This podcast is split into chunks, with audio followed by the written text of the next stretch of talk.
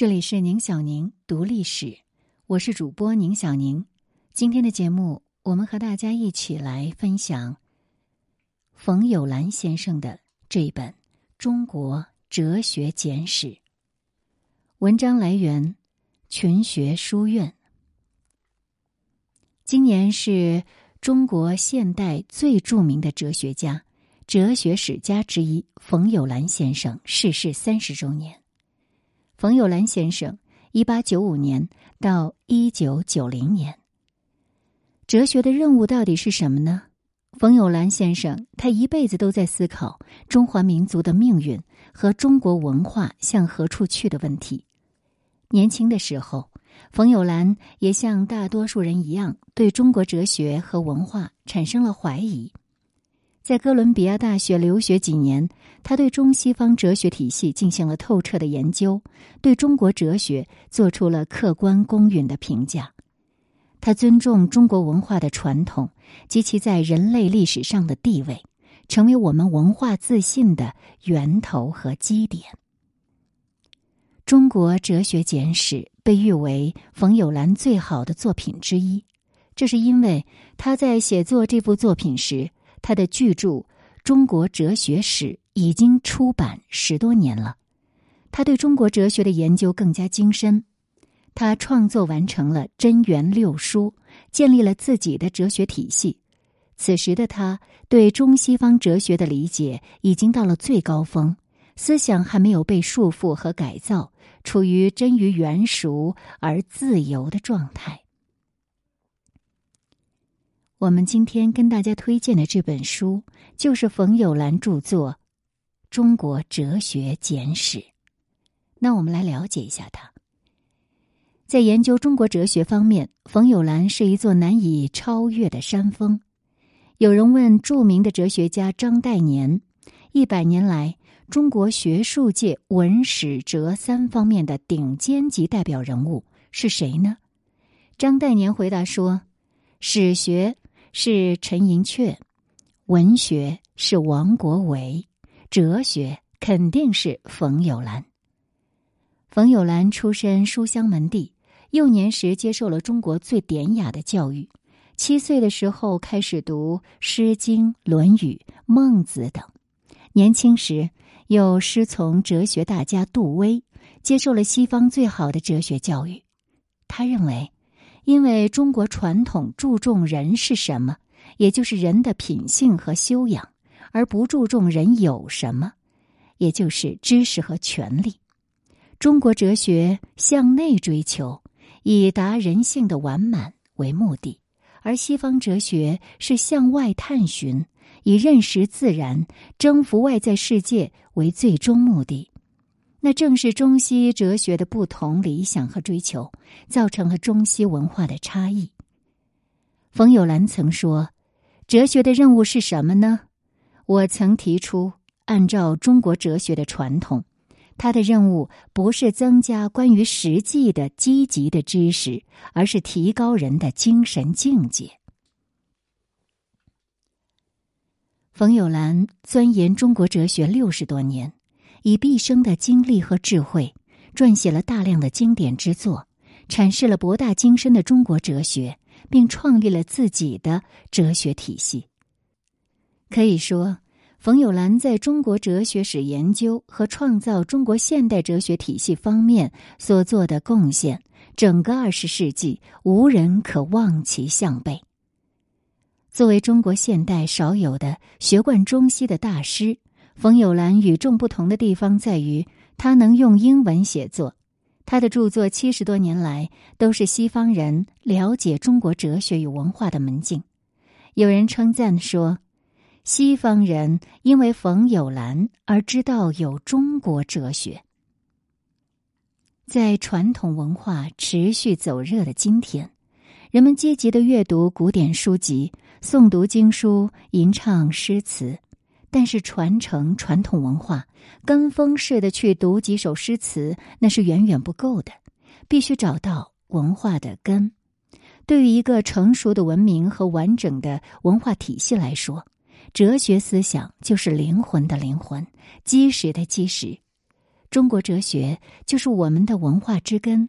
我们文化的主要精髓是先哲们哲学思考的结果。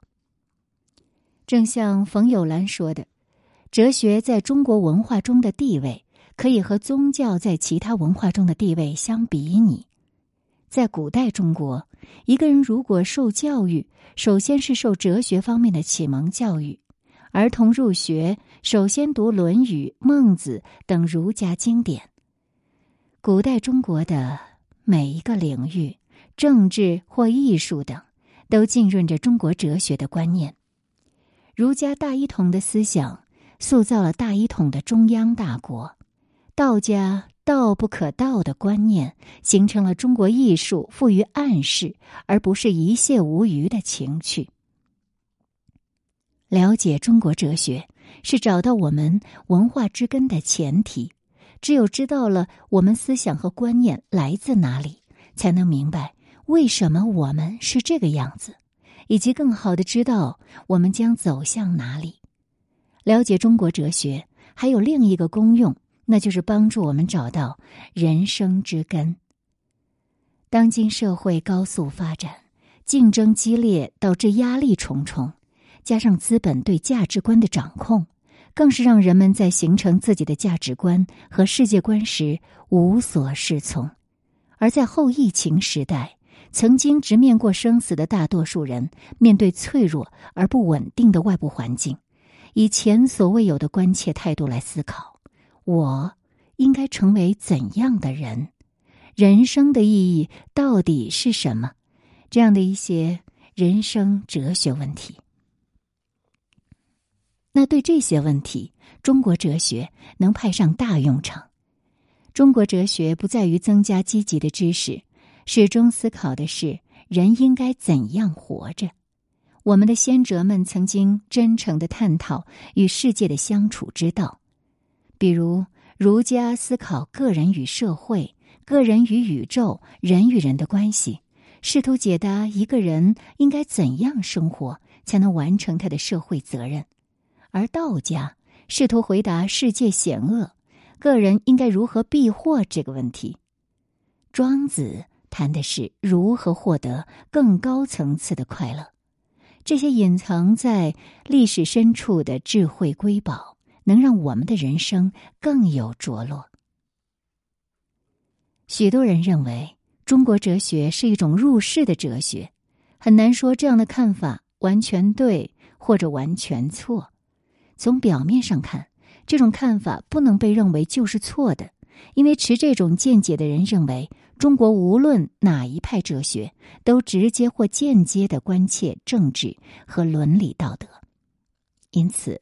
中国哲学主要关心的是社会，而不关心宇宙；关心的是人际关系的日常功能，而不关心地狱或天堂；关心人的今生，而不关心他的来生。《论语》第十一篇第十一章有记载：有一次，孔子的学生子路问孔子：“敢问死？”孔子回答说：“未知生。”焉知死？不过，这只是从表面上看问题。用这种过分简单的办法是无从了解中国哲学的。中国传统哲学的主要精神，如果正确去理解，不能把它称作完全是入世的，也不能把它称作完全是出世的。它既是入世，又是出世。有一位哲学家在谈到宋朝道学时说：“他不离日用常行内，直到先天未化前。”这是中国哲学努力的方向。由于有这样的一种精神，中国哲学既是理想主义的，又是现实主义的，既讲求实际，又不肤浅。入世和出世是对立的，正如现实主义和理想主义是对立的一样。中国哲学的使命，正是要在这种两极对立中寻求他们的综合。是否要取消这种对立呢？但他们依然在那里，只是两极被综合起来了。《中国哲学简史》被誉为冯友兰最好的作品之一。他写于抗战胜利之后，具有很强的时代感、民族感和浓厚的文化意识。有读者说，读了《中国哲学简史》，对中华文化恢复了信心。在中国哲学简史当中，冯友兰表达了两点文化自信：第一，中国哲学虽然产生于古代中国的经济环境之中，但不会过时。因为其中对于人生的一般见解是有持久永恒的意义的。第二，随着未来科学的进步，宗教的信条和迷信将让位给科学，人对于彼岸世界的追求将在未来的哲学中得到满足。这个未来哲学既是现世的，又是彼岸的。在这方面，中国哲学可能有所贡献。而中国哲学有一个主要传统。就是求一种最高境界，这种境界是最高的，又是不离乎人伦日用的。这种境界既是入世现世的，也是出世彼岸世界的，极高明而道中庸。只要人类仍在寻求内心的平和与幸福，中国哲学发展出的提升心灵境界的办法就会大有用处。我们今天在节目当中跟大家推荐的这本书《中国哲学简史》，入选了三十年中国最具影响力的三百本书。冯友兰，字之生，河南唐河人，中国现当代著名哲学家、哲学史家、教育家，被尊为二十世纪中国哲学界泰斗。而《中国哲学简史》是他思想臻于圆熟之时创作的经典作品。他用简明优美的语言叙述了中国哲学的发展史，对中国历史上有代表性的哲学派别及哲学家的主要思想做了深入浅出的讲解。在有限的篇幅中，他融入自己对中国传统思想与文化的深刻理解，以及对人生的独到感悟。世界高远，贯通古今，脉络清晰。不同年龄、不同阶层的人们阅读《中国哲学简史》，收获也是各不相同的。学生提高人文素养，领悟到做学问的门径；而企业家、公务员能够理解中国文化的精神，找到文化自信的基点。著名哲学家李泽厚推荐。冯友兰先生的《中国哲学简史》恐是学习中国哲学，特别是中国哲学史最好的著作之一。著名哲学家、清华大学国学院院长陈来推荐《中国哲学》里，我推荐冯友兰先生的《中国哲学简史》。他本来是写给美国人的，非常通俗易懂，对于所学专业不是哲学的学生来说是基本读物。在世界上还没有见过第二本这样的书，而冯友兰先生的女儿、知名作家宗璞是这样推荐的：“我素以为《中国哲学简史》是一本出神入化的书。写这本书时，父亲已有哲学史方面的研究成绩，又创造了自己的哲学体系。两卷本《中国哲学史》和真元六书俱已流传。”中国哲学简史将两方面成就融会贯通、深入浅出，内行不觉无味，外行不觉难懂。